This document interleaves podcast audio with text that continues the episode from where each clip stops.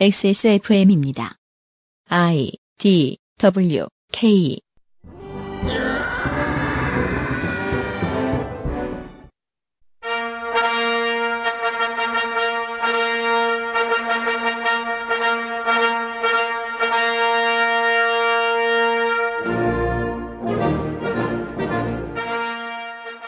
사월두 번째 주말 그것은 알기 싫다. 지난주에 이어서 광주형 일자리에 대해서 이야기해보고 있는 시사 아카데미 시간입니다. 소장님 오늘은 무슨 얘기인가요? 네, 지난주에 이어서 지난주에 이제 광주형 일자리의 원래의 뭐 문제의식, 고민 이런 것들하고 이제 중간 쟁점까지 왔는데요. 그 다음부터 이제 본격적인 쟁점, 그러니까 이제 이게 이해관계자들이 각자의 입장에서 어떻게 어, 고민을 하고 있는지, 왜 쟁점이 되는지 하고 이게 향후에 온갖 곳에서 무슨 형 일자리, 무슨 형 일자리로 확산되고 있고 정부도 이걸 굉장히 적극적으로 독려하고 있는데 그 과정에서 우리가 좀 놓치고 있는 것은 없는가 이런 것들을 한번 이야기해 보려고 합니다. 광고 뒤에 시작하겠습니다.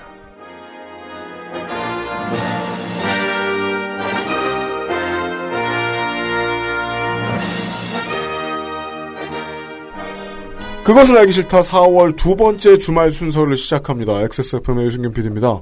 윤세민 에디터가 그대로 앉아있고요. 네, 안녕하십니까. 윤세민입니다. 네. 음질은 여기까지 조금 이질감이 생기고, 2분 뒤부터 좋아집니다. 네. 원래 스튜디오의 마지막 녹음본을 가지고 오늘 여러분들을 찾아뵙도록 하겠습니다. 그것은 알기 싫다는 한 번만 써본 사람은 없는 빅그린 프리미엄 헤어케어, 마구 긁고 노는 케미하우스 애견 매트, 가장 수준 높은 반려동물 간식 트루 패밀리, 이탈리아에서 온 케이크 라 파스티체리아에서 도와주고 있습니다. 모발에 힘이 없고 너무 얇아요. 빅그린이죠. 스트레스성 탈모라는데 어쩌죠? 빅그린이에요. 윤기나고 풍성한 머릿결 저도 만들고 싶어요. 네, 빅그린이라니까요. 아무거나 쓸 순 없잖아요. 13년간 이어온 빅그린의 노하우 투쓰리에서 hair loss까지. 빅 그린 건강한 변화의 시작 빅그린 hair loss 샴푸. 유해물질 안전기준 통과로 믿을 수 있고 반려동물이 더 좋아하는 케미하우스 애견 매트 살짝 아쉬워할 때도 목 놓아 울 때도 가족이지만 모든 말을 이해하진 못하니까 좋은 것만 골라서 트루 패밀리 가장 수준 높은 반려동물 간식 트루 패밀리 사랑하는 가족에게 트루 패밀리를 주세요. 우리는 홍대 어딘가를 떠돌고 있는데 저희는 아직 떠돌기 전입니다. 몸이 막 왔다 갔다 하죠. 그렇습니다. 잠시 후에 뉴스 아카이브 시간에는 음질이 좀 바뀔 것입니다. 양해를 부탁드리겠습니다. 그러네요. 그렇죠. 네.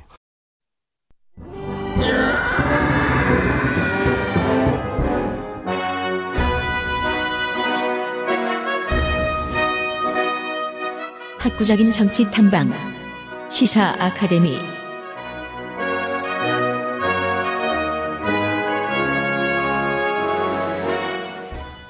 stewardship code가 무엇인지 이해시키는 데 여러분들이 아는 척을 좀 하셨을지도 모르겠습니다. 다 이 사람 덕분이죠. 네. 한 달 뒤에 눈에 띌 수 있는 가능성이 높은 문제 연구소장 조성주 소장이 나와주셨습니다. 소장님, 네. 어, 이 사진 한번 보실래요? 지난 4월 2일에 첩보를 통해 보내준 사진입니다. 이게 여- 이게 무슨 일이 있었던 거죠 이때가? 아, 예, 저, 저기 이제 박원순 서울시장하고요. 그 다음에 이제 화성노조 산하에 다양한 이제 네이버 노조나 우리 임종린 지회장님이나 이런 분들하고 간담회가 있었습니다. 네. 음, 그 장면입니다. 사진 속에 여러 사람이 원탁에 앉아 있는데 한 십수 명 정도 되는 사람이 네. 그 중에 네 명이 출연자예요. 그 예. 실 출연자 서울시장이 있고요. 음. 예. 네이버 지회장과 파리바게트 지회장이 앉아 있고요. 네. 그 옆에는 조성주 소장이 네. 다소 곳이 예. 출연, 출연자 정모. 네. 무슨 짓이야 이게? 우리 인력 다 뽑아가네. 시장 간담회를 비- 어, 빙자한 출연자 정모를 잠깐 했습니다. 네. 그런 그러게 말이에요.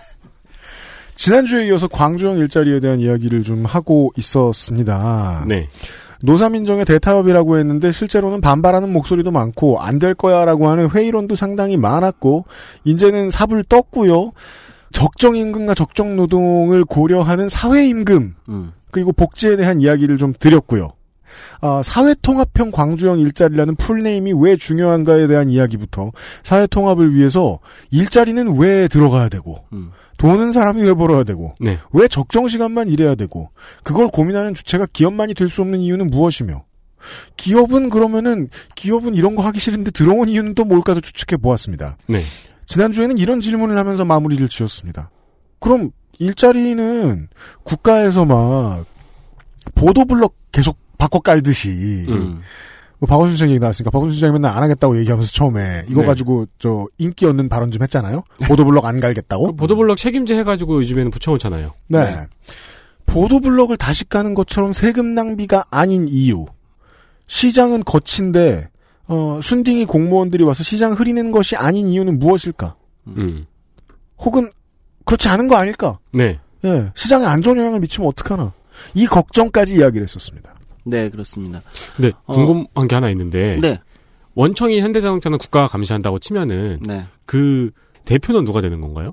좀 전에 말한 그 모델 기업. 새 네, 법인. 음. 새 법인. 네. 어, 그 법인의, 그니까 지분은 21%를 지금, 지금 이제 협약에 최종적인 걸 따르면은 광주시가 21%를 갖고, 네. 어, 현대차는 지분만 19%, 그리고 현대차는 직접 경영하지 않겠다. 네. 를 공언했어요. 음. 경영에는 직접 참가하지 않는다. 왜? 네. 경영에 직접 참가하는 순간 이제 노사관계에 이 그렇죠. 문제가 발생하는 거죠. 음. 어, 지금 중요한 질문 하셨는데 그렇기 때문에 실제 경영의 소유주는 최대 주주인 광주시가 되는 거죠. 음. 네. 음, 그런데 이 부분이 또 중요한 쟁점이에요. 정확하게 짚으셨는데 왜냐하면 그러면 현대차에 대한 책임 원래 이게 원래 광주형 일자리 사회통합형 일자리라고 출발을 했을 때 네. 이 안에는 노동조합의 경영 참가, 즉 노사 상생 경영, 뭐 좋은 말 이런 말들이 들어가 있었단 말이죠. 네. 근데 현대차는 경영에는 우리는 참가하지 않는다라고 공언했고, 그래서 경영의 주체는 광주시가 일대 주주니까 네. 된 거잖아요. 그러니까 경영 소유권에 대한 사실은 굉장한 쟁점이 생기죠. 쟁점이 생겨요. 네. 그러니까 비판적으로 보면 현대차는 그럼 지분만 투자하고 여기서 성과가 나면 배당은 받아가는데 생산도 여기서 위탁해서 만들고 근데 경영적 책임은 지지 않겠다는 거냐 음. 라는 비판이 가능하죠. 네. 아쉬운 부분입니다. 네. 예를 들어 실패하는 차종이 나와. 음, 누구 탓이야? 그렇지. 그 물량을 줄여. 음. 그러면 나중에 여기가 이제 현대차가 뭐 예를 들면 지금 뭐 10만 대, 소형 SUV 10만 대 이렇게 되는데 아 이거 아닌 것 같아. 소형 SUV 실패했어. 그래서 5만 대, 3만 대 네. 줄여. 그러면 그거에 따라서 이 기업은 적자를 볼 거 아니에요. 네. 위탁을 받아서 생산하는데 어떤 현대차를 기존으로 한 거니까 그러면 그 적자는 누가 보는 거냐 이제 광주시가 다 떠안게 되는 거죠. 음. 심지어 아주 가까운 사례가 있습니다. 음. 쉐보레가 군산 공장을 유지하겠다라고 해놓고 국감에도 막 사장님 불려가고 이번 정부에서는 할 말 못 할 말 다 해주고 해줄 수 있는 거 웬만하면 다 해주겠다라고 어떻게든 잡아가지고 네. 끌어대놨더니 그 다음에 바로 내놓았던 야심작인 이커녹스가 망했습니다. 네. 한국에서 그걸 이유로 어, 먹튀할 근거들을 또 새롭게 찾는단 말이에요. GM은. 음. 어? 현대도 자기들이 물건 개발 실패하고 인재 개발 실패하고 이런 거 해놓고서 R&D 자기들이 못하고 여기가 잘 안 돌아가면은 되면 현대차만 좋고 안 되면 광주시와 일자리를 얻은 시민들이 같이 망하면 어떡하지? 음. 그러니까 지금 아주 중요한 부분 짚었는데 이게 사실은 처음에 그 아까 제가 말씀드렸듯이 사회통합형 광주형 일자리를 설계할 때에는 적정 임금, 적정 노동 시간 또는 철학적으로 일자리는 누가 만들고 일자리란 우리 시민의 삶의 무엇인가. 네. 그리고 한국 사회 최대 문제라고 하는 이 격차 문제를 해소하는 사회통합형 일자리는 무엇인가. 노동권은 어떻게 보호되고 노동은 왜 경영에 직접 참가해야 되는가. 고민이 있었는데 이게 이제 상당 부분 좀 희석이 된 거죠. 희석이 되면서 정작 현대차는 경영에서는 참가하지 않고 네. 참가하지 않는다고 말은 하지만 실질적으로 가장 큰 영향력을 미치죠. 왜냐면 그쵸. 차종 설계나 이런 거는 다 현대차에서 할 거 아니에요. 네. 어떤 차를 만들지에서부터. 그러니까 어 2대 주주로 1대 주주가 아닌 현대차가 2대 주주가 되면서 19% 경영에는 참가하지 않으면서 경영적 책임에서는 좀 자유로워지고 심지어 이제 노동권 관련된 조항들에 있어서 현대차는 얻을 걸 다 얻었다. 음. 음, 이런 이제 그러니까 너무 현대차에만 유리하게 돼버린 게 아니냐. 원래의 취지는 그게 아닌데 네. 이런 비판이 가능해진 거죠. 음. 두 가지 측면의 쟁점이 생기는 거예요. 이해관계자들의 쟁점 차원에서는 아, 이제 지난 시간에 얘기했던 현대차 노동자들 입장에서 아니 저 물량이 우리 건데 네. 그 얘기는 곧 저 수당이 우리 건데 그렇죠. 어, 이- 이런 쟁점이 네. 생긴 거고 또 하나의 제- 측면의 쟁점에서는 그럼 기- 현대차는 과, 연 결과적으로 광정 일자리 최종 결과를 봤을 때 결과적으로 현대차만 이익을 본 게 아니냐. 책임에선 자유로워지고 현대차의 리스크가 너무 적은 거 아니에요? 어. 노사정 대타협 이런 건 모두가 공동의 리스크를 공동으로 지는 거잖아요. 네. 근데 현대차는 정작 사회적 대타협에서 빠진 게 아니냐, 실질적으로는. 음. 같이 손은 들었지만, 어, 이런 비판이 가능해진 거죠. 그럼 왜 결과가 이렇게 됐을까? 첫 출발에서 중간 과정에 무슨 일이 일어났을까를 짚어보는 게 또 필요하겠죠. 그렇습니다. 제가 볼 때 그 과정은 상당 부분 뭐랄까 그 지난 시간에 처음 부분에 잠깐 언급했듯이 일자리라는 것을 여전히 우리는 여전히 우리는 양으로만 생각하는 측면이 있다는 거예요. 음. 제가 다시 말씀드리지만 이 광주형 일자리의 첫 출발은 일자리란 무엇이고 누가 만들고 우리 삶에 어떤 영향을 미치는가. 그런데 한국 사회에서 지금 일자리라는 건 오히려 격차를 확대하는 핵심 요인이란 말이에요. 네. 그렇습니다. 그건 다르게 말하면 네가 어느 기업 어느 기업 일자리에 취직하는가에 따라서 인생이 그냥 결정되잖아요. 그렇죠. 솔직히 그렇지 않나요? 격차 확대의 핵심이 지금 일자리인 거예요. 네. 그러니까 일자리를 그렇게 만들지 말고 그렇게 설계하지 말고 그런 의미를 담지 말고 사회통합형 다른 일자리로 만들어 보자라는 게 원래 출발이었다면 이것이 이제 중간에 변곡점을 맞이하게 된 것은 아주 단순하게 얘기하면요. 통계청에서 고용 통계가 매, 매달 나오면서 네. 이게 성적이 안 좋아서예요. 문재인 정부가 지난 시간에 말씀드렸지만은 원래 일자리 창출 개수를 공언한 게 있는데 네. 그거만큼 안 나온단 말이에요. 근데 그 원인이 문재인 정부의 경제 정책에 또는 고용 정책에 문제가 있는 건지 아니면 국제 환경에 변한 건지 아니면 저출생 문제가 심각해져 가지고 생기는 문제인지에 대해서 각종 쟁점이 있어요. 그렇죠? 인구 구조 변화 때문인 건지 네. 등등 쟁점이 있는데 그럼에도 불구하고 수많은 경제지들은 문재인 정부 고용 참사다. 고용 위기가 왔다. 우리 사회 지금 위기다. 음. 그런데 소득주도 성장 웬 말이냐? 최저임금 높이더니 이게 뭔 꼴이냐? 어, 이- 정규직 늘리더니 이게 뭔 꼴이냐? 비정규직 정규직화돼 무슨 이게 무슨 꼬라지가 나는 거냐 이제 이런 게 이제 엄청나게 갑자기 이제 반격이 된단 말이죠 이런 네. 담론이 주인님들이 싫어하신다.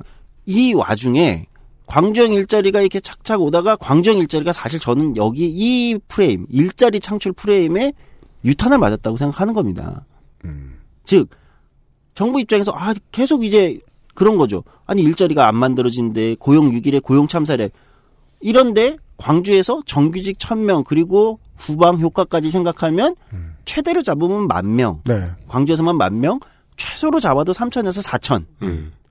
정도의 일자리. 그것도 주 44시간 연봉 초임으로 초임으로 3,500만 원. 양질의 일자리. 청년들이 가는. 그리고 안정적인 정규직 일자리가 만들어진다는데 즉 고용 참사, 고용 위기 담론에 맞서는 담론으로 광주형 일자리가 순식간에 변한 거죠. 음. 그러니까 첫 출발의 의미가 달라진 거예요. 중간에. 정치적인 이유 때문에. 그렇죠. 정치적 해석이 달라지죠. 그 다음부터는. 그 다음부터는 광주형 일자리가 원래 있었던 사회 통합형이 이제는 빠지게 됩니다. 네. 어느 순간 사라지는 거예요. 사회 통합이 아니라 일자리 창출이 되는 겁니다. 음. 네. 변형이 생겼군요. 네. 그렇죠. 그럼 일자리 창출이 되면 일자리를 빨리 만드는 게 중요한 거죠. 여기서부터는 아까 말씀드린 이해관계들의 파워 게임이 달라집니다. 누가 더 우위에 서게 될까요? 현대차가 우위에 섭니다. 네. 이때부터는 담론은 어떻게 되냐? 투자 유치 담론이 되는 거예요. 현대차를 광주에 현대차 공장을 현대차 차- 차를 생산하는 공장을 광주에 유치, 투자 유치하는 담론으로 바뀌는 거죠. 우리가 흔히 보는 이 정책 위반자들이 처음에 이야기했던 게 얼마나 바뀌는가에 대한 과정들 중 하나의 흔한 예를 보고 있는 듯합니다. 그리고 또는 이렇게 볼 수도 있죠. 아마 김민하 씨 같으면 한국의 경제지는 정부의 정책을 어떻게 바꿔내는가? 그렇죠. 음. 네. 라고 얘기할지도 네, 할지도 네. 모르겠네요. 네.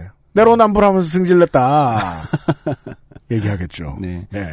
어 그러니까 이 순간부터 이제 광주형 일자리는 완전히 다른 새로운 쟁점들로 이제 접어드는 거죠. 결국 또 기업이 어떻게 하는가가 중요해졌네요. 네, 그게 이제 처음에 얘기랑 달라진 거죠. 그거에서. 탈피하려고 했는데. 음. 그러니까 이제 두 가지 측면 다시 보면 하나는 어 현대차라는 측면에서 보면 현대차가 원래 이 사회통합형 일자리의 한 하나의 주체 노사 민정 네. 이라는 하나의 주체로 들어와서 여기서 일자리를 만들고 기업은 기업의 역할을 하고 이 논의가 이제 달라진 거고 네. 투자 유치로 바뀌었으니까 그때부터는 현대차를 가져올 거냐 말 거냐가 되는 거고 음. 이해관계자 측면에서 보면 아까 이제 현 울산에 있는 현대차 노동자들이나 예를 들면은 전체 금속 노조라고 얘기할 수 있는 부분들인 노동계나 이런 사람들 입장에서는 어 저렇게 돼버리면 그냥 저기서 일종의 저임금 저임금은 아닌데 솔직히 저는 음. 연봉 3,500이 저임금이라고 생각하지는 않습니다. 초임 3,500이 네. 그런데 어쨌든 평균 7천 정도를 받는 자동차 산업의 대기업 정규직 노동자들 입장에서는 반값 임금이다. 네. 결국 저기서 어 저렇게 하면은 이것이 야 저기는 3,500만 원에 차를 저렇게 만드는데 주 44시간으로 니네는 왜 7천 받으면서 그렇죠. 아 이 주 60시간을 일하면서 7천 받으면서 어떻게 저렇게 만들지? 음. 40, 이게- 40년간 피땀 흘려 일해온 산업 역군들의 가치를 순간 반으로 깎는 거 아니냐. 음, 이렇게 공격에 올 것이 굉장히 두려워질 수밖에 없는 거죠. 네. 그럼 이 와중에 이 두 쟁점 와중에 실종된 건 뭐냐? 처음에 얘기했던 왜 사회통합형 일자리라고 출발을 했는가? 음. 왜 사회 통합이라고 했는가? 음, 그게 이제 실종되게 되는 거죠. 이 담론에는 이게 빠져 있네요. 음, 그러니까 그 계속 아까도 얘기했던 거 어, 자동차 산업 시설이 남아돌기 때문에 막 과잉 중복 투자로 모두가 망한다. 음, 이런 이야기. 그리고 투자 회수 안 되면 어떡하냐. 네. 광주시가 우회 투자한 게 500억이 넘는데. 음, 그리고 금융권에서 상당 부분을 끌어들인다. 음, SUV가 실패하면 투자 실패를 행정청이 했으면 세금의 실패잖아요. 네, 네, 이건 시민의 부담으로 돌아온다. 음, 마치 저 인천 시민들이 가지고 있는 트라우마 같은 거 건드리듯이. 음. 이거 빚이에요. 당신들 세금 때문에 이런 빚이 생겼다고요. 그렇지. 음. 이 경제 논리에 대한 이야기들 사이에서 삶의 질, 음, 사회를 이루는 가장 중요한 단위로서의 사람의 삶 같은 질문들이 알아서 생략됐네요. 그렇죠.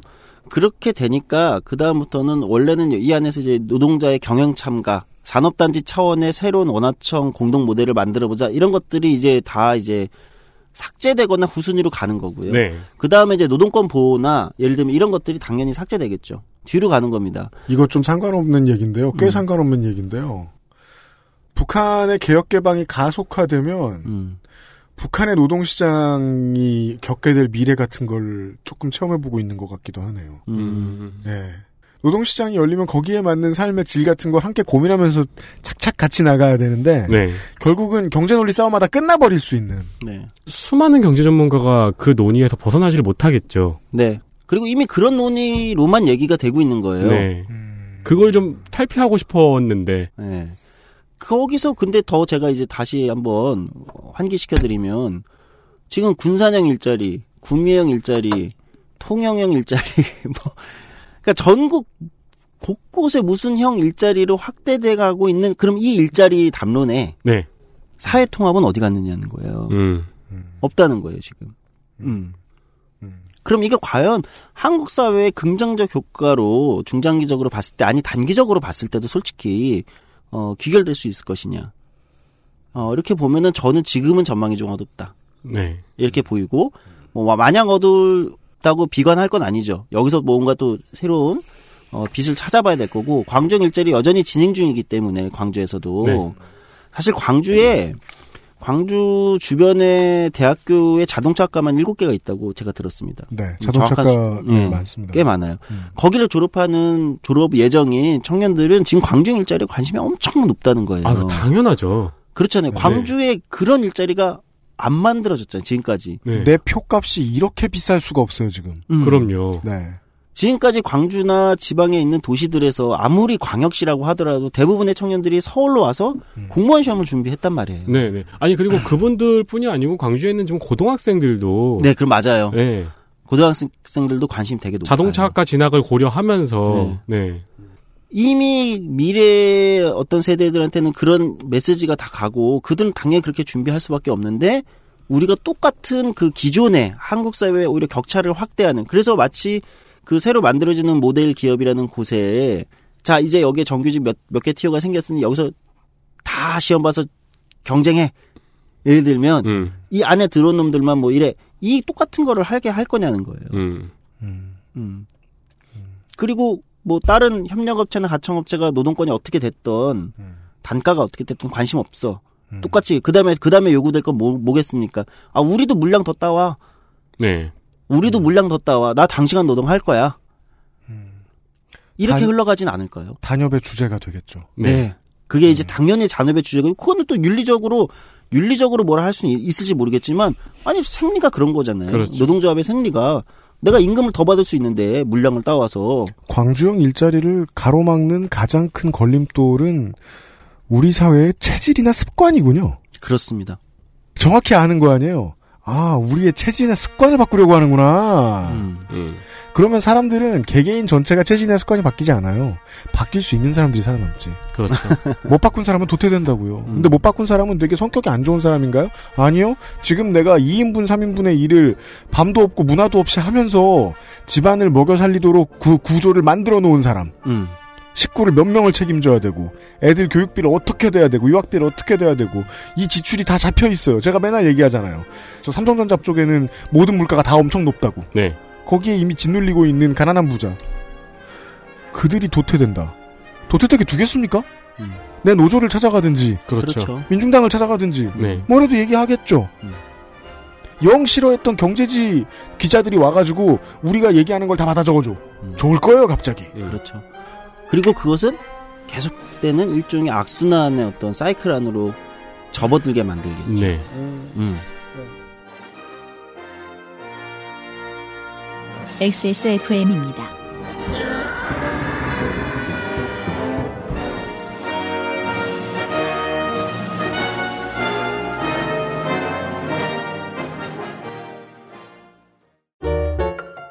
당신의 식탁은 매일같이 특별한 날.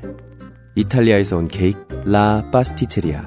Maestro pasticcere, la pasticceria. 우리 아이들에게 꼭 필요한 거?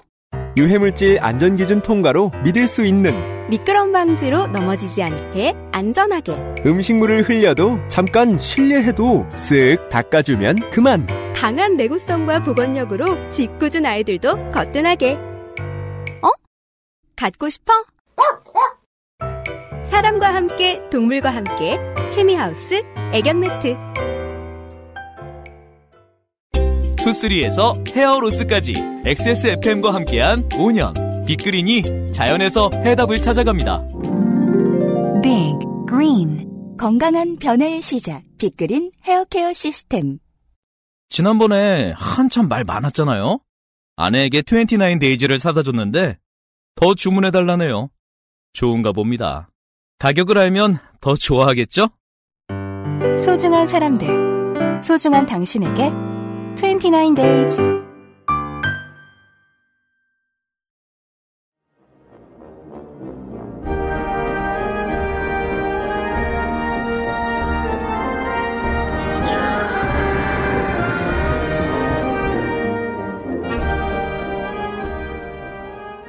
아니 그리고 그 3,000, 3,400을 받는 분들도 인상을 계속 요구할 거 아니에요. 당연히 그렇게 저쪽엔 되는 거죠. 7,000, 8,000, 9,000을 받는데 음.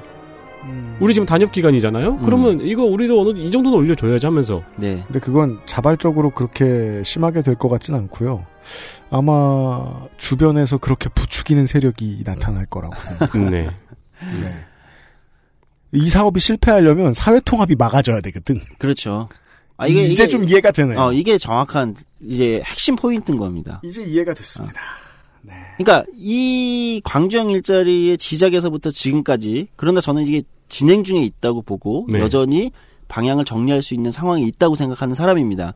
어쨌든 지금까지만 보면 분명하게 이것은 사회 통합이 무엇이냐, 음. 사회 통합을 둘러싼 사회 통합을 둘러싼 사실은 파워 게임이 내면에 있는 거예요. 네.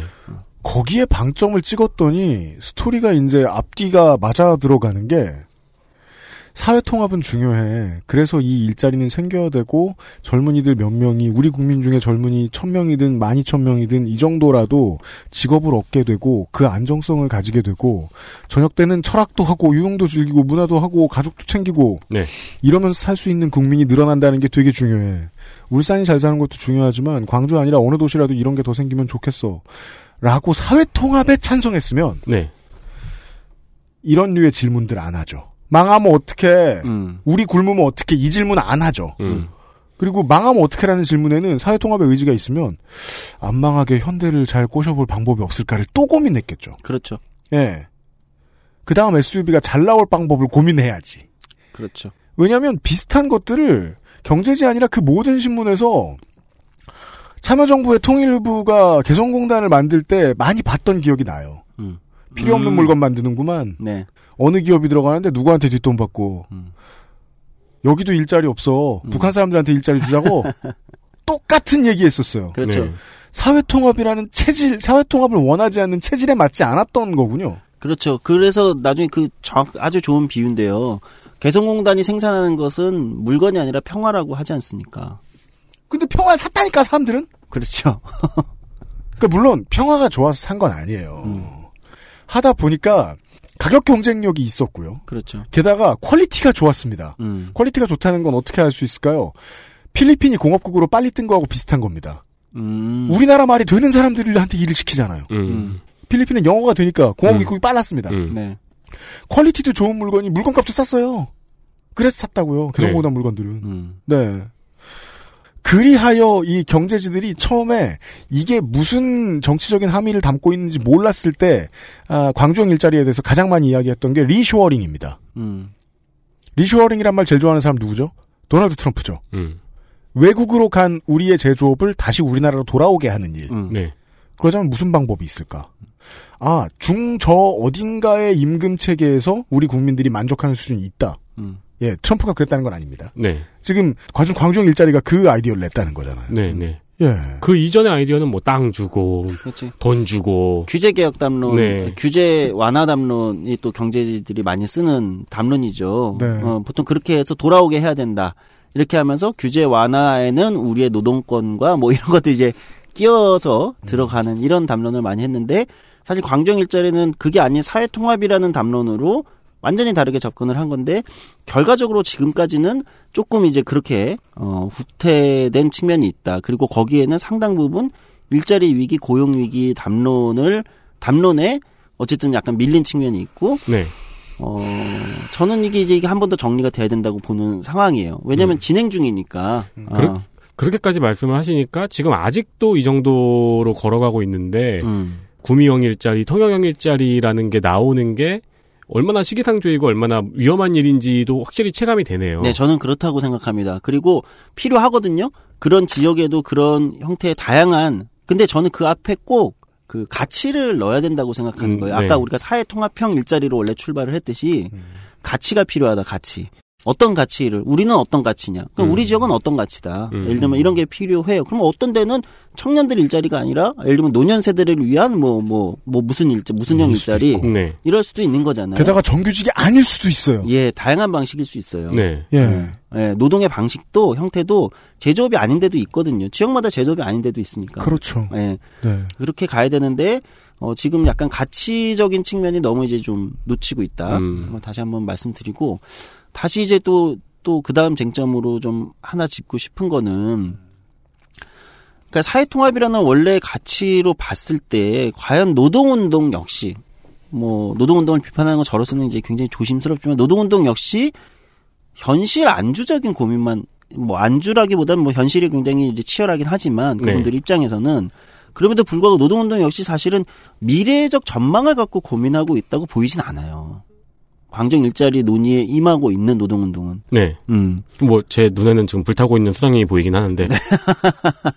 네, 그렇습니다. 방이 더워서 그렇고요. 네. 우리 지금 석양을 맡고 있어서 네. 그렇고요. 그거는 이 이런 기사들 보고 그 이제 현대차 지부의 아, 소식지 같은 거 읽어 본단 말이에요. 네. 어떻게 반응하나.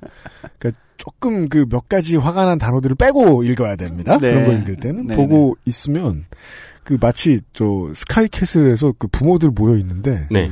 갑자기 우리 애가 대학을 왜 가야 되지라고 질문하는 부모가 음. 있으면 네. 그 사람을 나머지 사람들이 이렇게 쳐다보고 있는 음, 그죠. 음, 음, 그 그림이에요. 음. 예. 음.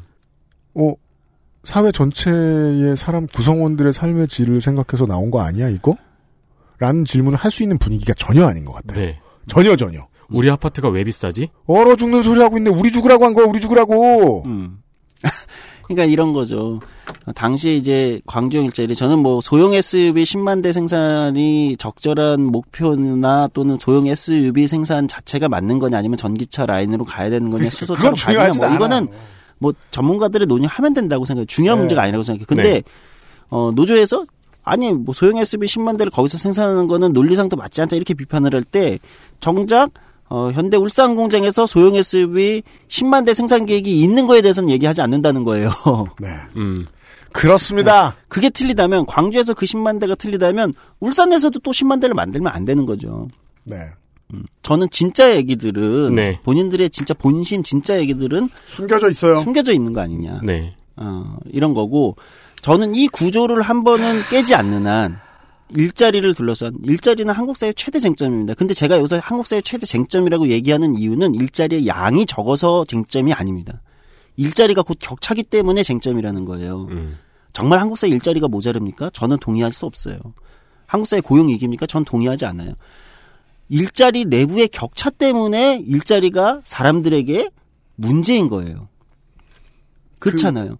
그런데 그 일자리를 둘러싼 한국 사회 최대 쟁점을 둘러싸서 저는 여기에는 이 일자리 아마도 그 정도 쟁점이 되는 좋은 일자리는 한국 사회에서 10% 내외일 겁니다. 음, 네. 전체 일자리에서 네. 10% 내외일 거예요. 왜냐하면 대기업 직군, 중견 이상의 대기업 직군에 있는 일자리겠죠. 공공부문이나. 네. 그 정도 내외의 일자리가 꼭 격차인, 격차인 한국 사회에 이 문제를 짚고 넘어가지 않으면 아무리 일자리를 만든다고 해도 아무리 격차 해소를 얘기한다고 해- 하더라도 저는 다시 원점으로 돌아가거든요. 마치 광주형 일자리의 담론이 사회통합에서 다시 투자 유치로 돌아가듯이 음. 그리고 거기서 가장 어 상대적으로 아니 상대적으로는 아마 절대적으로 어 가장 파워 게임에서 이득 우위에 있는 사람들은 당연히 기업과 옆에 있는 경제지들일 것이다.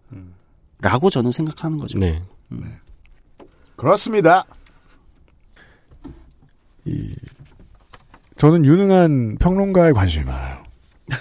네. 저를 먹여 살리거든요. 네. 저는 돈킹 같은 사람이죠. 돈킹은 저기 마이크 타이슨 타이, 매니저. 네, 네. 타이슨은 나가 싸우고. 네. 살아 있어? 그 사람 아직? 돈킹 씨 살아 계실 거예요. 아 그래요? 네. 돈이 많아서요. 네. 그 그래서 보수와 진보를 가리지 않고 아, 오피니언을 내는 일들을 업으로 삼으려고 하는 분들을 많이 이제 글들을 보고 아카이브를 정리하곤 합니다. 이 젊은 사람들 중에 그 보수적인 논점을 일관적으로 얘기, 일관되게 얘기하고 똑똑한 사람도 꽤 있어요. 아 훌륭해요. 음. 근데 그런 사람들 볼 때마다 한 가지 불쾌한 점은 있어요. 결국은 편가르기를 심각하게 해야 결국은 나 자신이 손해보고 있다는 생각을 들게 해야 논리를 완성짓는 이 버릇은 안 좋은데 음. 본인을 위해서도 안 좋고 사회를 위해서도 꽤 안 좋은데 그렇죠. 예 그게 그나마 한국에서 보수의 가치를 따르기 힘든 제일 중요한 이유거든요 가치를 수호하기 위해서 자꾸 사람들한테 겁을 주고 옆에 적을 만들어요 네. 그걸 너무너무 잘해요. 근데 우리는 이게 익숙하다 보니까 오늘 우리가 방송한 지난주하고 오늘 우리가 방송한 이 내용이 되게 순진한 이야기처럼 들릴 수밖에 없겠습니다. 매우 그렇겠습니다. 아니 네. 보자고요. 우리가 막 약육강식 그, 이 광주형 일자리의 가장 이질적인 점은 약육강식이 아니고 적자생존이 아니에요. 맞아요. 그렇게 살아남은 나는 그게 싫다니까. 그게 보수야. 맞아요. 음. 네. 가장 성공한 사람은 보수일 수밖에 없다고. 근데 우리는 성공한 사람 투성이에요. 왜냐면 세계에서 열 번째로 잘 사는 나라기 때문에. 음. 근데 이 성공이 별거 아니고 금방 네가 나락으로 떨어지면 되게 낮게 떨어질 거라고 맨날 겁주는 사회 메이저의 이야기들에 묻혀 살고 있단 말이에요. 네. 그리고 우리는 우리가 경제 생활을 하면서 살면서 적당히에 만족해 본 경험이 없어요. 음. 우리가 욕심이 많아서도 있겠지만 누군가가 욕심이 많은 게 맞다고 얘기해서일 수도 있겠지만 적당히 살려고 하는 사람은 살려두지 않아요. 네. 왜냐면 기업 회장들이 계속 자서전을 내거든요. 이 사회는 그게 제일 빡세요. 그러니까 재벌 총수 일가도 자살을 하는 거 아닙니까? 네. 음. 예. 떨어질 수 있다는 두려움이 온 나라를 이렇게까지 지배했는데 내 옆에 혹은 100km 옆에 있는 사람의 삶의 질을 이야기하면서 경제 정책을 이렇게 혁신적인 걸 넣겠다. 음. 물론 국가가 낸 이유도 있죠. 우리가 이제 유럽의 노동운동 같은 거 회장님이 얘기해 주면서 뭐 그런 얘기 비슷한 거 했었나? 왜 한국은 비- 근처도 안 가봤기 때문에 음. stewardship code의 발동에서 보입니다. 음. 국가가 생각보다 다른 어떤 그 예전에 근대화를 이루었던 나라들보다 더 빨리 국가가 사회 시장에 진입해서 시장을 막아서려는 노력들을 하고 있어요, 한국이. 그렇죠. 거기에 일환이거든요. 심지어 국민연금의 stewardship code보다 훨씬 적극적이에요. 음. 예. 맞아요. 사실상의 투자 initiative예요, 국가가. 네. 이런 걸 해. 이런 걸 하는 이유가 뭐야? 숨겨진 이유가. 사회 통합이랑 삶의 질이래, 국민의. 음. 아따, 매력 없습니다. 그래서 저는 그런데 그게 원래 우리가 정부를 구성하는 이유 아닙니까? 음, 그니까요. 네. 가치를 포기하지 않으면서도 일자리라는 단어, 그러니까 사회통합이라는 가치를 포기하지 않으면서도 일자리는 자본주의에서 어쨌든 임금 다수가 임금 노동자로 살기 위해서는 가장 중요한 거 아닙니까? 네. 일자리 곧 우리가 자본주의에서 살고 있기 때문에 우리가 무슨 뭐 어? 환상 속에 살고 있는 게 아니지 않습니까? 가치와 자본주의에서의 일자리의 어떤 이 두 개를 통합하려는 저는 굉장히 숭고한 목적과 목표가 있었고 그것이 상당 부분 현실화될 수 있는 어 물론 첫산만으로 현실화 될 수 없어요. 음. 중간에 얼마든지 왜곡될 수 있고 틀어질 수 있는데 어 까지 갔었다. 그러니까 이 이거 거기까지도 한 번은 꿈꿔볼 만한 것까지 갔었다. 네. 어, 한번 저기 멀리 어디 가시와 되는 어떤 것까지를 생각해 볼 수도 있지 않을까 이 정도까지 갔었다는 음. 음. 지금은 물론 이제 거기서 다시 어, 캄캄한 시야가 이제 어, 미세먼지 사망하는. 이름으로, 어, 네. 그리고 우리는 지금 이제 이거는 설득을 해야 되는 거네요. 우리 이런 실험을 한번 해보자. 그렇죠.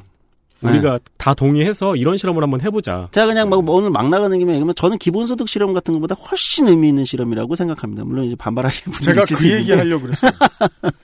이 이야기의 전편에 해당하는 이야기를 그 아실에서 찾아드리려면 기본소득에 대한 이야기들을 들어보시면 되겠습니다. 왜냐하면 어, 당시에도 이렇게 얘기했거든요.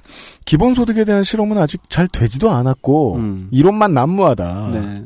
다만 여기서 중요한 건 이 과속하는 자본주의는 그 개발에 있어서도 그렇고 투자에 있어서도 그렇고 이렇게까지 과속하는 자본주의는 결국 인류의 대다수를 버려두고 자기만 전진할 것이다. 네. 음. 예. 이것을 막아서는 법이 뭐가 있을까? 그래서 기본소득에 대해서 이야기했는데 그게 더 구체화된 모델 같거든요, 이게. 네. 네. 예. 윤이나 작가하고도 그런 얘기를 했었어요. 기본소득이 꼭 필요하다고 생각한다고. 음. 이유가 더 중요하죠. 네. 사람이 뭘 해도 음.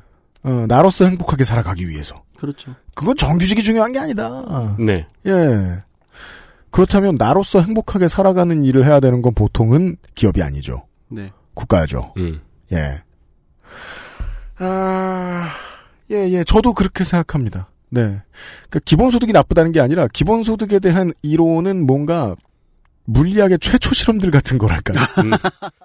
저는 이제 다른 측면으로 네. 해석을 필요하고 지금이 그 재해석이 필요한 시점이다. 네. 왜 일자리 창출 담론은 아마 이 정부 끝까지 계속할 거예요. 네. 그럼요. 그게 실제 일자리 위기가 왔는지 아닌지를 사실 여부를 떠나서 네. 계속 갈 거예요.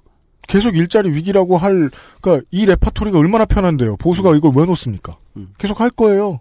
네. 어, 그런 얘기였습니다. 현대자치부, 현대, 아, 현대, 현대사, 현대차지부. 현대 자치부요. 자치하지. 현대차지부의 하부용 금속노조 현대차 지부장. 센 분입니다. 현대차 지부장님이, 어, 12월에 냈던 긴급 설- 설명서의 내용에는 이런 말이 적혀 있습니다. 어, 자동차 산업시설이 남아도는 탓에 광주형 일자리 때문에 과잉 중복 투자로 모두가 함께 망하는 길이다. 라고요. 모두가 함께 망하는 길이라는 어, 기업 단위 노조의 확신은 우리는 이 사회에서 모두가 잘 사는 것을 성공하는 것을 본 적이 없다. 음. 라는 확신으로 음, 저는 번역합니다. 네. 네. 이렇습니다. 아, 스튜어드십 코드가 그나마 좀, 그, 지- 지난번의 얘기가 그나마 좀 현실적이었고, 음. 네. 아, 오랜만에 또 대박 뜬구름 잡는. 네. 아, 기다려 보라니까. 그러니까 한편의 수묵화 같은. 여백이 그득해요, 막. 아니 그리고 되게 철학만 있어. 네. 되게 그 소장님 말씀을 되게 들어보니까 네. 이건 프로토타입이네요. 음, 예, 앞으로도 진화도 하고 발전도 해야 되는 거잖아요. 네. 그렇죠. 프로토타입 뭐 넘버 2, 넘버 3. 네. 네. 버전 이름 광주 뭐 이런 게 되겠죠. 네, 네, 네, 네. 예. 그런 얘기였습니다. 아 조성주 소장 감사합니다. 네, 아, 이달에도 수고 많으셨습니다. 네, 예, 새 스튜디오에서 만나요. 네. XSFM입니다.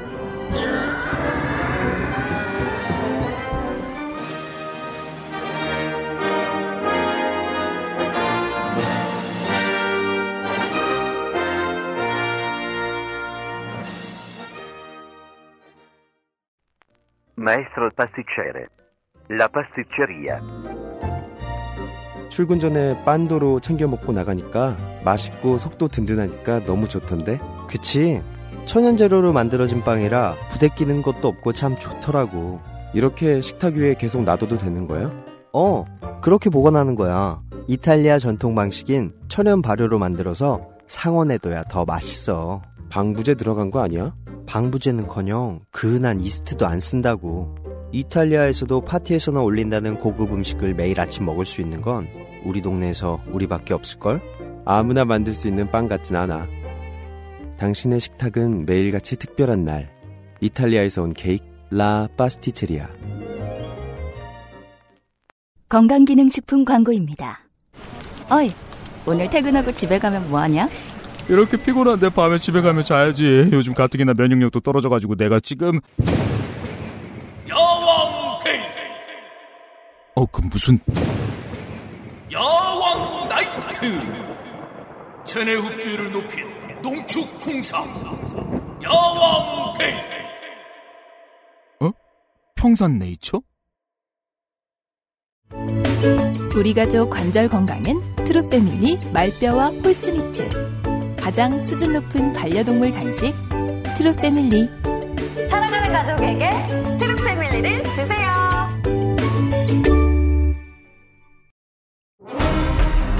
아스트랄 뉴스 기록실 뉴스 아카이브 시사 아카데미입니다가 아니구나. 시사 아카데미를 했습니다. 시사 아카데미를 했습니다. 다시 현재로.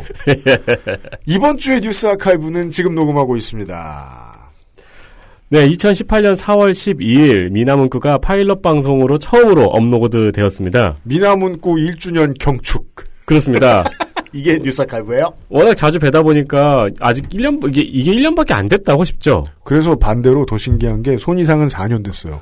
그것도 너무 신기하네요. 저는 7년 됐습니다. 그거는 지긋지긋하네요. 예, 7년 된 홍성범입니다. 그 게스트 중에 내가 제일 선배다 이런 말 하고 다니지 말아요. 어, 고마워요. 내가 그, 그말 못하고 있었는데. 내가 말하면 혼나. 네, 그 당시 방송분이었던 268A회를 들어보면은 당시 인트로 음악이 신기하다고 제가 말을 했어요. 네. 그러니까 이 PD님이 이건 앞으로 파일럿 전용 음악으로 쓸 거다. 네. 그러니까 음악에 신경 쓰지 말고 이런 음악이 어울리는 코너가 되면 안 된다. 네. 그 말씀을 하셨죠. 그렇습니다. 네. 제가 그런 말을 하고 1년이 지난 바 이제는 아코디언 소리만 들어도 김민아가 생각나고 그렇습니다. 그렇죠. 네. 네. 그 음악이 정착이 되어버렸습니다. 네. 4월 둘째 주에 다른 일들을 좀 봅시다.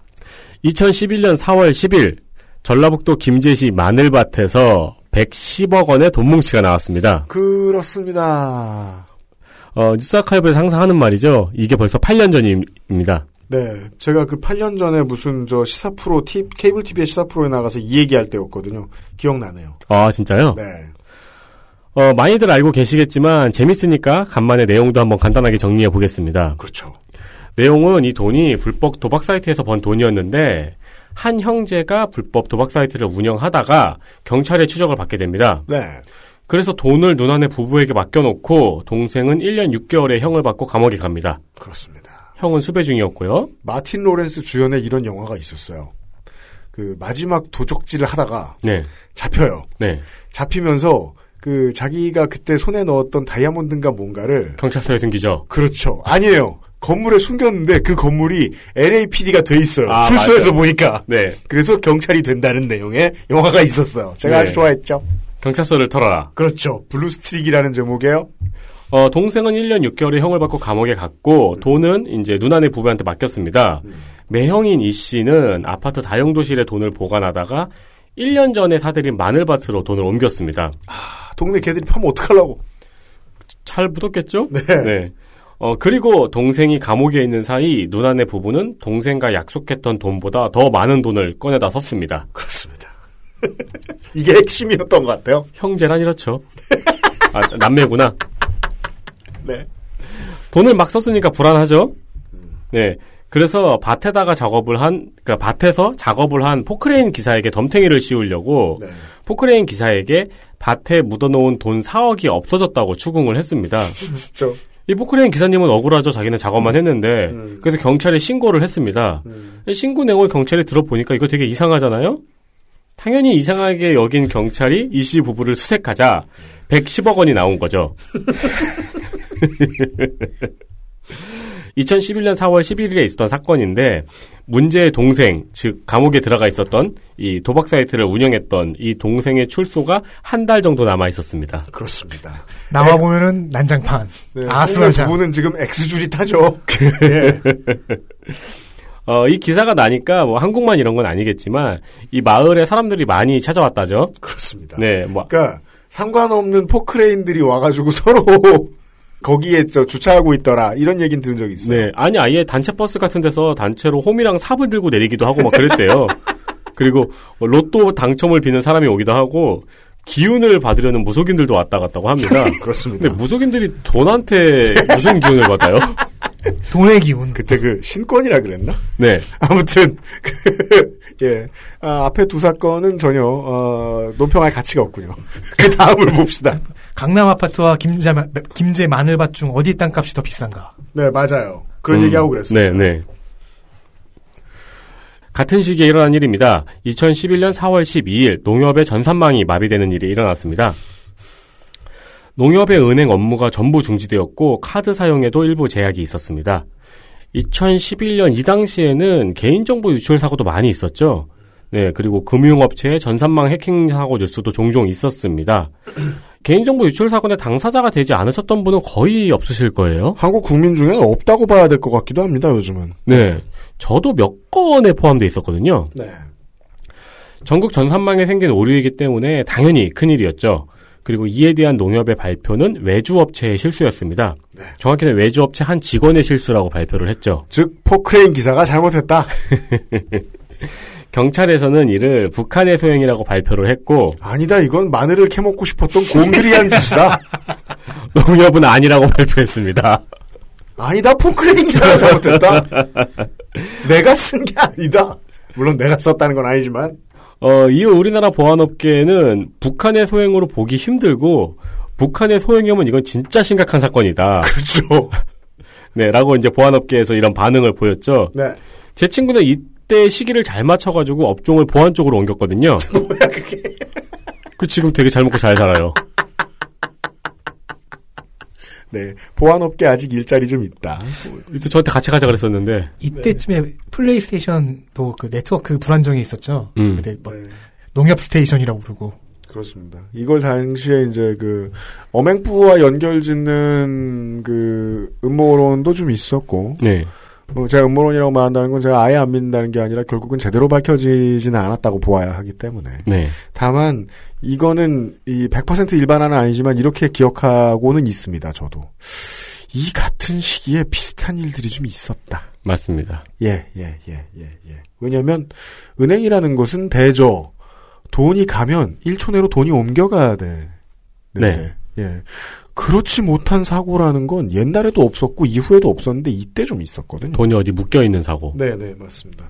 즉, 그, 뭐라 그래야 될까요? 그, 갑자기 진짜 돈이었는데 가상 돈이 됐다 그래야 되나? 음. 예. 어, 그런 사고들이 덜어 있었습니다. 그렇다면 여기서 얘기할 것은 진짜와 가, 상의 경계는 무엇인가? 그건 뭐 문학인하고 얘기하도록 하고요. 이거 이거 이 사태가 있은 지 얼마 안 돼서 서태지 씨와 이지아 씨 이혼 소송 농협의 보안 능력과 네. 이지아 서태지 부부의 보안 능력은 큰 차이가 있구나. 음. 그렇습니다. 네. 마지막 사건을 보죠. 아, 그리고 여기서 그, 뭐요? 그, 외주업체의 실수라고 했잖아요. 음. 이게 이제 뭐 책임의 외주와, 이슈와도 연결이 돼 있을 텐데, 이 경우는 보안은 사실 전문가한테 외주를 줘야 되잖아요. 그렇죠. 그게 맞죠. 근데 그렇다고 농협의 잘못이 아닌 건 아닌데. 그죠. 당연합니다. 네. 네. 이렇게 대답하는 버릇이 이때도 있었어요.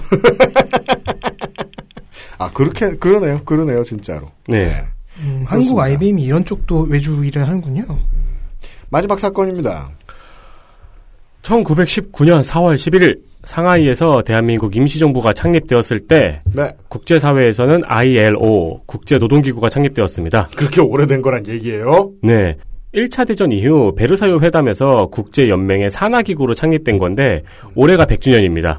네. 그, 즉, 그, 인류가 산업혁명 때문에 생겨난 악성 노동 조건에 대해서 반기를 함께 들기로 연대한 상징적인 사건입니다. 그렇습니다.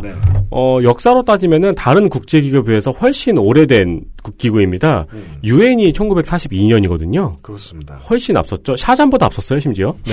그리고 그때는 그 청소년 노동, 이 소년 소년 노동에 대한 문제들도 있었고 노동 3권에 대한 문제들도 있었지만 더 중요 이걸 가지고 이제 어떤 나라들한테 중요하게 적용됐던 건 노예제의 완전한 종식도 네. 의미했습니다. 그렇습니다. 예. 이게 왜 이렇게 갑자기 1차 대전이 끝나고 창립이 되었냐면은 당시 러시아 혁명이 성공한 것을 보고 네, 자본가들이 쫄아서 아따 망했다. 만든 거죠. 네.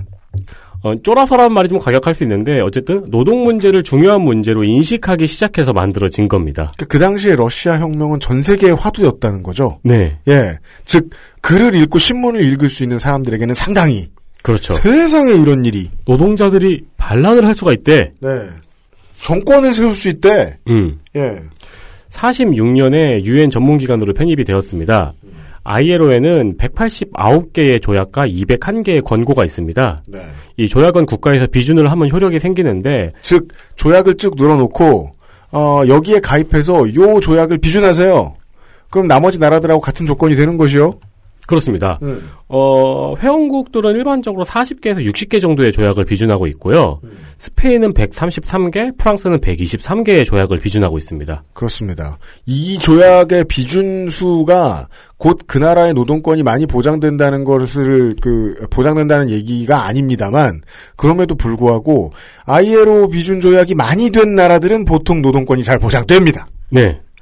우리나라의 경우에는 평균의 절반도 안 되는 29개의 협약을 비준하고 있습니다. 네. 특히 ILO가 권고하는 8대 핵심 협약이 있어요. 음. 이 중에서 4개의 협약을 비준하지 않고 있습니다. 그이네 개도 그렇고 이 스무 개 때도 그렇고 숫자로만 놓고 보면은 대충 ILO 비준 숫자가 한국하고 비슷한 게 한 방글라데시 정도가 네. 있습니다. 네. 어, 한국이 비준하지 않은 핵심, 형- 핵심 협약 4개는 결사의 자유 및 단결권, 단체 교섭권, 강제노동, 강제노동 폐지에 관한 조약입니다. 그렇습니다. 그리고요, 이거 이제 그 노동, 노동법 관련돼서 그 빨갱이 형들한테, 누나들한테 공부할 때, 보면은, 이런 것들 얘기해 주잖아요. 네. 이런 것들 웬만하면 2차 대전 때 다 생긴 거고, 네. 2차 대전쯤에서 웬만한 먹고 살 만한, 그니까, 산업 입국을 했던 나라들은 다 비준하고 가입한 거다. 비준한 네. 거다. 이 8대 핵심 협약은 특히 그렇죠. 네. 네. 어, 이 네 가지 핵심 협약을 왜 이제 비준을 못 하냐면은 여기에 얽혀 있는 이슈가 한국의 공익근무 요원들, 의경, 프레시 매니저, 네. 운수 노동자, 전교조, 공무원 노조 등의 이슈들이 얽혀 있습니다. 그렇습니다. 그러니까 그러면은 아니 뭐 든 것도 있잖아라고 생각하시면 든 거는 그 저 균등 대우 문제와 아동 노동 금지 정도가 있어요. 네. 아동 노동 금지를 무슨 21세기에 공장 돌리는 나라가 안 들 수는 없고. 근데 이제 그 우리가 안 든 것 중에 또 다른 거 이제 많이 그림자에 가서 안 보이는 것 중에 하나가 그 농업 부분 근로감독 협약입니다. 음. 네.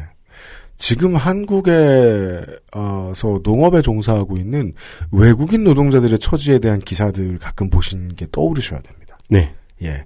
실제로 이게 영향을 미친다는 겁니다. 그렇죠. 그래서 이런 이슈들과 관련된 비준은 안 하고 있습니다. 네.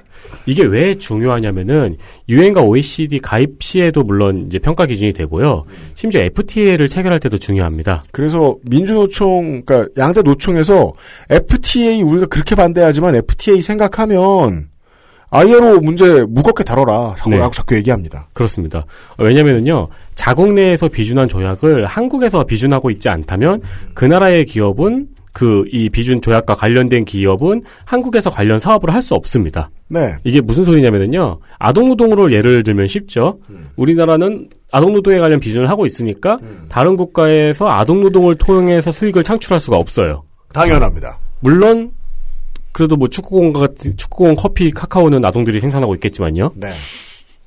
원칙은 그렇습니다. 네. 어 그래서 EU가 2010년 FTA 협상할 때 이거를 하기로 서로 약속을 했어요. 왜냐면 이걸 비준을 해야 EU에서 우리나라로 진출할 수 있는 사업이 있기 때문에. 음. 근데 지금 하기로 약속을 했는데 아직까지 안 하고 있거든요. 네. 그래서 니네 왜 아직도 안 하냐? 이제 ILO도 100주년이니까 해야지 않겠냐? 라고 2017년에 문제를 제기했습니다. 진짜 그러네요. 이게 임시정부하고 역사가 같아요. 네. 근데 안 하니까 올해 100주년을 맞아가지고 이회에서도 또 엄포를 놨었죠. 음. 니네 안 하면은 이제 이거 보고서 쓸 거다. FTA도 없어. 네. 재계는 현재 이게 이슈가 됐으니까 재계는 이거를 비준하려면은 파업 시 대체근로 허용을 비롯한 다섯 개 요구안을 내놓고 반대하고 있습니다. 네. 그 파업 시 대체근로 허용을 요구한다는 건요. 네. 안 하면 안 되냐. 아니 파업 시 대체근로 허용을 요구하면은 ILO 비준을 왜 해요? 사실상 아니 저 MBC 파업 때 보자고요. 시용이라고만 말을 하지만 사실상 대체 인력자 완벽하게 인력을 대체하는 거예요. 네. 예. 그 그런 비준에 가, 그 하는 게 아니죠. 그냥 예. 파업 무력화죠. 네. 여튼 네. 어, 이 이슈에, 얘기예요. 네. 네. 이 이슈에 대한 매경 기사 제목을 하나 보겠습니다. 네. 한 노사관계 유럽과 달라. 아이고 이놈의 그 특수성. ILO 협약 비준 땐 연중 파업 불보듯. 그렇습니다. 불은 누가 그들 그렇게 봐요? 오늘 올라온 한, 한경에 오늘 올라온 제목은 이런 거네요. ILO 협약 비준 안 하면 EU가 보복. 점점점. FTA 규, 규정상 불가능. 보복이 불가능하다고? 네. 안심하세요. 네, 기, 기껏해야 권고 정도다. 뭐 이런 내용인데요. 저도 제목 하나 구해왔어요. 이번 조선일보 기사 제목이에요.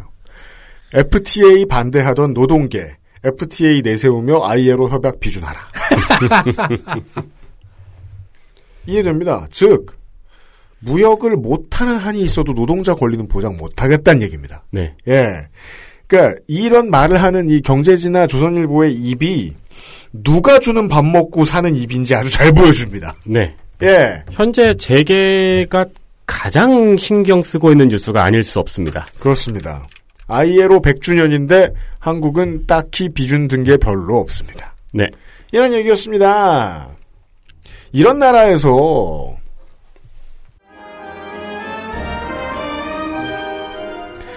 일자리와 노동자 혹은 유권자의 삶의 질이 동일한 선상에서 고민되어야 한다는 철학은 소장이 말한 대로 조성주 소장이 말한 대로 너무 먼 미래에나 논의가 될 만한 아젠다인 것 같아서 크게 크게 씁쓸합니다. 네.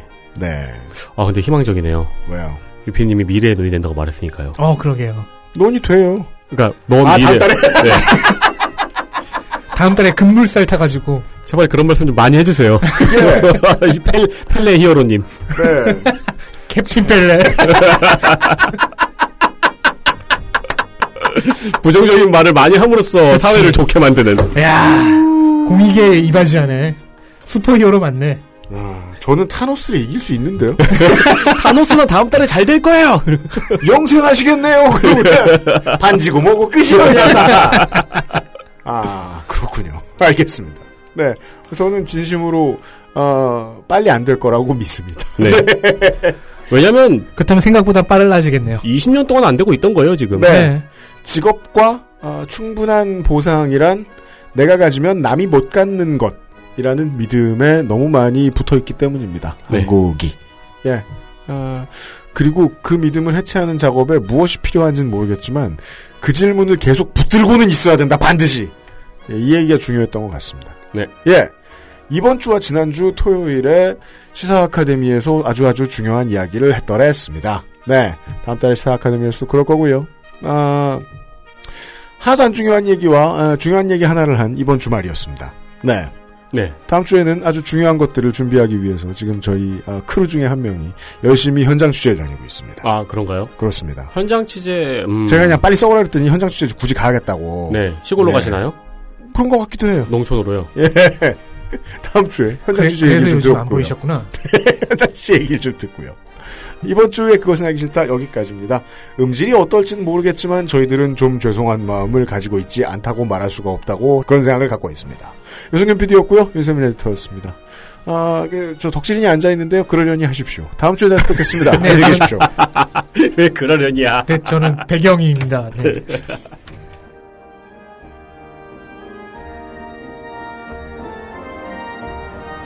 XSFM입니다.